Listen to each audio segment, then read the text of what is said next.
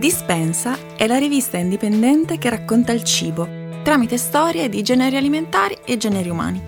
È una bottega di carta in cui immergersi, perdendosi tra i suoi profumi, curiosando tra gli scaffali e lasciandosi trasportare in un mondo di immagini, parole e suoni, senza fretta. Da dispensa numero 0. Underground è un atteggiamento. Parole di Massimiliano Tonelli. Voce di Massi Rossi. Cerchi Dario Zidaric su Google e le prime due foto che trovi lo ritraggono con un casco rigido munito di torcia. Peccato che questo mone dal cognome slavo non sia né un minatore né uno speleologo, bensì un produttore e affinatore di formaggi dell'altopiano del Carso, dove l'Italia non è più Italia e la Slovenia ancora non è Slovenia. E allora capisci perché parti da lui per un articolo che proverà a narrare di vicinanze tra le galassie del cibo e quelli dell'ampio concetto di underground. Innanzitutto il Carso, il territorio italiano che più di ogni altro sublima il rapporto tra il sopra e il sottoterra. Un'orografia unica al mondo.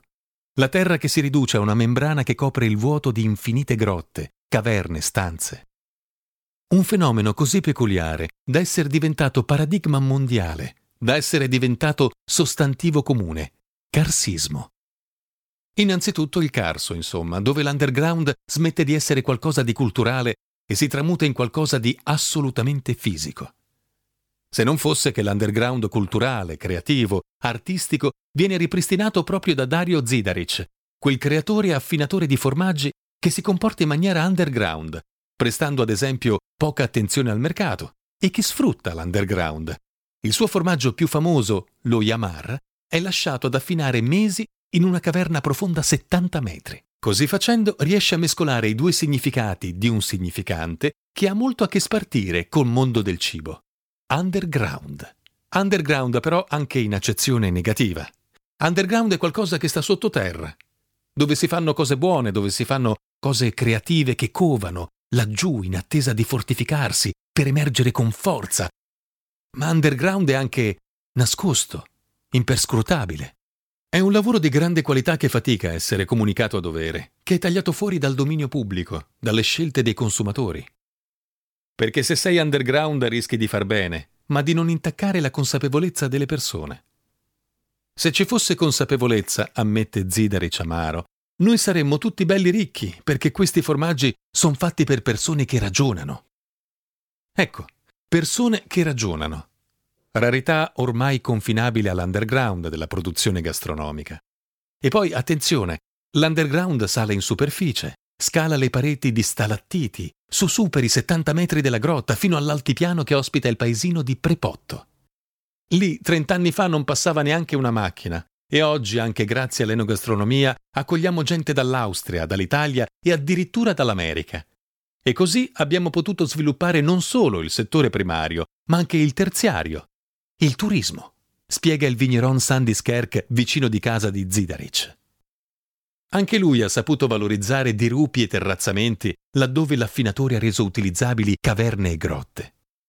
E lasciando tra parentesi le suggestioni del Carso, quella inimitabile macchia mediterranea, quelle osmizie quei villaggioni col nome jugoslavo solo un po' italianizzato, occorre considerare che un certo qual senso di esigenza underground contagia un po' tutto il mondo del mangiare specie ultimamente. Nella malcelata necessità da una parte di stare sottoterra e dall'altra di stare al di sotto delle dinamiche commerciali codificate. Esigenza di sottosuolo e di sottotraccia insieme. Prendi i ristoranti, ad esempio. Quando è nato il Gualtiero Marchesi a Bombesin della Riva a Milano? Esatto, 1977. Ed era o non era proprio l'anno clou dell'underground italiano, delle controculture, dell'autoblindo di Cossiga che immediatamente diventò Cossiga con la K e con le due S appuntite alla maniera delle squadre militari naziste? E guarda caso, fu un luogo che gastronomicamente parlando segnò un prima e un dopo, o se preferite, un sopra e un sotto. Proprio come la membrana di terra che nel Carso separa volumi superiori e volumi inferiori di mondo. E guarda caso Marchesi aprì in nome dell'arte contemporanea. Non solo nei piatti, i dripping, ma anche nelle mise en place, con le sculture di pomodoro e consagra a campeggiare in sala. Se da quell'anno la protesta politica guardava alla creatività, che il 77 fu ben più creativo del 68, la ricerca gastronomica iniziava a guardare all'arte contemporanea e lo fece sempre di più. Ristoranti underground? Magari anche soltanto architettonicamente intesi.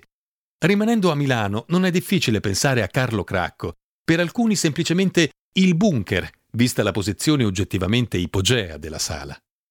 O ancora il ristorante di Mark Hicks a Londra, oppure Buddha Khan a New York, con la sontuosa sala da pranzo giusta un tantino così sotto l'asfalto della Nona Avenue. Carsica. Ristoranti underground nella struttura, ma non certo nell'offerta. Tutto il contrario dei tanti episodi del mangiare clandestino che partendo forse da Londra hanno contagiato un po' tutto l'Occidente. Le cene in silenzio, le cene in bianco, ma soprattutto le hidden kitchen e tutta quella galassia di ristorantistica clandestina e a sorpresa che ha contagiato un popolo di gourmet sempre più alla spasmodica ricerca della novità, spesso, metaforicamente o meno, anche sottoterra.